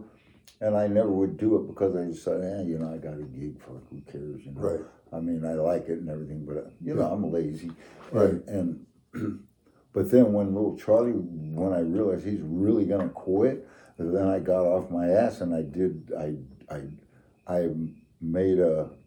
I committed to doing that with Flavio. I think that was in a February or something Right. and and and I also then I thought, well, I need something to sell, so I made a little do-it-yourself uh, CD. Right. Which is a great CD. And and Yeah. we still sell them. Yeah, And it's a great uh, CD. little uh, do-it-yourself CD, and I also made uh, instruction uh, harmonica Right. instructional thing, which is really cool and Right. different, man. Right. And because I knew I needed to teach people my name, Right. you know, just Right. to even know my name because. So you weren't Most- just little yeah, Charlie. People would Yeah. think, I, you know, because Right. you know, even today, man, I sometimes hear that shit. Do you? Yeah, Wow. yeah, not as much, but yeah, I was gonna say. I mean, it almost seems to me like you guys now have almost eclipsed. Yeah, I think you guys have eclipsed what it was with Little John the Nightcats. Yeah, just because it was so long ago. I mean, as far as so as far as like being a national act yeah, and yeah, international. Somewhat, yeah, I think. I think You in know, the Bay there was a time when you guys were really pretty high up there on the food chain in the Bay. Yeah, yeah. But I think internationally and nationally, you guys Yeah, have really yeah. eclipsed it. It's, yeah, it's. We're doing. I'm grateful, man. We're doing all right now, but, but Yeah. but yeah, but that.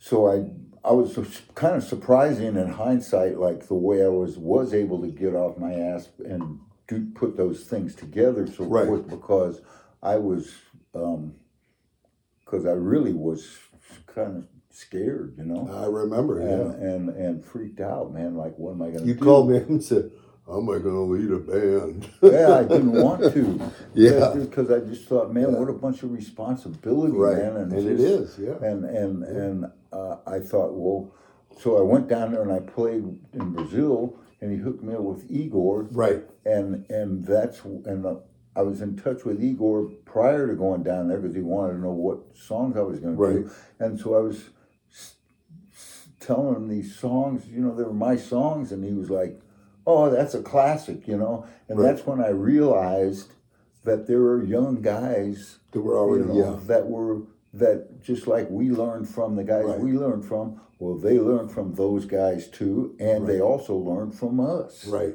right. you know and and i was like wow man and and then i was and i went down there and i was like fuck these you know guys could play man Yeah, yeah. and and and i was thinking well shit i could just be like a you know low lower level Chuck Berry. chuck berry yeah exactly man i could just go around i wouldn't have to worry about Right, looking out for you know other guys in Right. the band, and I could just fly around with no, you know, Yeah. no- you know, with all the responsibilities I had would be the same ones I had then, which is show up, right, you know, and do be who I am. exactly. Um, so I was thinking that, and at the same time, Jay and Lorenzo wanted to keep it going, Right. but I swear I couldn't think of anything, Mhm. you know, to. But then I was talking to Kid on the phone Mhm. one day, and he had helped me make those that that record, Right, and because that was that might have been his first production, Hmm. you know yeah, and and he and he told me that he had just uh, uh, uh, he he had quit Charlie, Right. and Nemeth had fired him, right. Because of his drinking. yeah. Yeah, yeah. and and and I just went, hey man, we want to try playing together, and he said sure, and That's when it started. it Yeah. started, man. and It was funny, man. You know, I mean, Yeah. we- And how many like albums have you guys It done? was just like ser- you know serendipity. man. Yeah, it was just like yeah, just meant to happen. Seamless, you know. Yeah. and it was great. Like with when we first started that this band, um, we had a gig at this festival, kind of a small festival in uh, Washington State called um, Sunbank Festival. Oh yeah, yeah. Kid- Sunbanks. Yeah, Yeah. Kid knew that guy. The guy was a fan of Kids. So, Right. So he got us on that. Right. So we're on that, and we didn't have a uh, we didn't have a record out or anything yet, you know. And uh, Kid had his own record out, so he was over at the CD area, and some woman came up to Kid and she goes, "Well, why'd you change the name of the band?" And he said, uh, "Well, you know, little Charlie." uh, quit the band, so you know we had we, you know, we had to change the name, and uh, and she's got this confused look on her face, and she was just like, she goes, "Man, that new guy you got looks just like him." You know? so that's. that, was great. It's, Yeah. it's been like it That was great. It's been for like that for a long time, Like yeah. you know, Yeah. when we did have a record out, Right. and we we're touring, and I remember we were in Ithaca, New York, Right. and we had the first first album out, and and The first Rick Estrin album. yeah, yeah, and and and a woman came up and she bought a record and she wanted me to sign it, you know, and so I I signed it and she, and she and she goes, oh, thank you, Charlie, and and uh, and Jay, Yeah. you know, I just was like, whatever, you know. Yeah. Jay, Jay goes, you know, actually, that's Rick Estrin. If you look at the record, it says that on there. And, you know, that, you know, little Charlie was the guitar player in the band and he left the band and, and, and she actually, she got mad at Jay, man. she goes, I don't, I don't care what you want to call him. He's always going to be Charlie to me. You know, so it's, it's pretty, it's That's pretty great, fun. But yeah, it's, it's Yeah. Diminished a lot. I mean, Yeah. I, I, now people know my name more. Right, more. right, So, definitely. yeah. So I how long has that been? time- That's been I bet you, yeah. And I, I think if I just keep plugging away, I think, but when I'm like 90, right. No one's going to call you Charlie yeah, anymore. al- almost no. one. Almost no one. Yeah. So how long have you guys had? Have you and uh, Kid been playing together now? Since 08, beginning of Wow. pretty close, pretty pretty- Amazing. Pretty, and Lorenzo been with me over 20 years. That's man. amazing. man. Yeah, Yeah. yeah. And he's real good at what he does. Oh man, he's killer, man. He's. I mean, I'm. I'm not saying just musically. I'm saying just he seems Oh, to really keep everything He's he was always Together in terms of in business. This, in this Yeah. band, right. th- without Charles, Yeah. he was always the glue, and now he's taken a more proactive role. I mean, he Right. he does some of the booking out of the country. You know, Did he really? Yeah, he does some of the booking. Wow. You know, so not- he helps in on the- Europe not and stuff, Not in not in uh, North America, but in Europe but in, and stuff, in Europe Canada. and, and, not so much in Canada, but in in Europe. Yeah, and he and does South all of, America too. and he does all the travel and all that. He does the travel arrangements. He does a lot of stuff, Right, And, and right. you know, And then you got a guy that can record you. off. Yeah. Oh, and you got perfect. you know a kid that can record you, and then you got D'Mar now, Yeah. who's you know, No, it's awesome. It's Yeah. fucking. You know. and like you're saying, everybody gets along, and and everybody's Yeah. on the same page. Everybody. Yeah, Yeah. We're, Yeah. we're friends. yeah, You know, we we have a good time. yeah. When we're not on the gig, we like we look forward to like driving to, you know, driving up and down Florida together and stopping at a Wawa and Right. partying down. Man, we were so happy when we saw that Wawa exists down here, man. I didn't know they had Oh, it yeah. here, man. They, Yeah, they didn't no. used to have it here, man. No, that's right. Yeah. Yeah, So all up and down. yeah. So yeah. So you guys got a new record coming out? We got a new record in the can. Yeah, we just have to. Uh, you know, I've been going back and forth with the record company about. Uh, it's always something, you know. Yeah, yeah. You guys have been with Alligator what? I've been with 30 something years? Yeah, man. I mean, 1986. Right. So almost forty years. Yeah, so- That's amazing. Yeah, and I'm grateful as hell. Yeah, I mean, yeah. I don't always agree with all of Bruce's opinions or Yeah. anything, but man, It's the label to be on. Yeah. Man, I mean, that's I you know, For for a, blues I, business yeah, thing. yeah. man, I Yeah. I mean, I don't know where I'd be without him. I mean, I, you know, if I, you know, I've I've owned my house outright for I don't know how long, Yeah, years. Yeah. man. Yeah. decades, you know. Right. So, and, I- that's strictly because, I mean, we worked hard, but you know, Yeah. having a rec- having that record label behind you, Yeah. especially back in the day, man, that was Yeah. a big deal, man. Big deal. you know. Absolutely. Yeah. So we got yeah, we got a new record. We're just trying to work out the cover art and stuff. You have a title that. We're for kind it? of button heads on the cover art. Yeah, it's called "The Hits Keep Coming." The hits keep coming. Rick, Mark, always a pleasure. great man. Yeah, great man. Great to we. Sorry, I ran my mouth so much. No, no, that's what I guess want. That's what you're looking for. I'm for. looking You're for that. Yeah, absolutely. All right, Rick Estrin.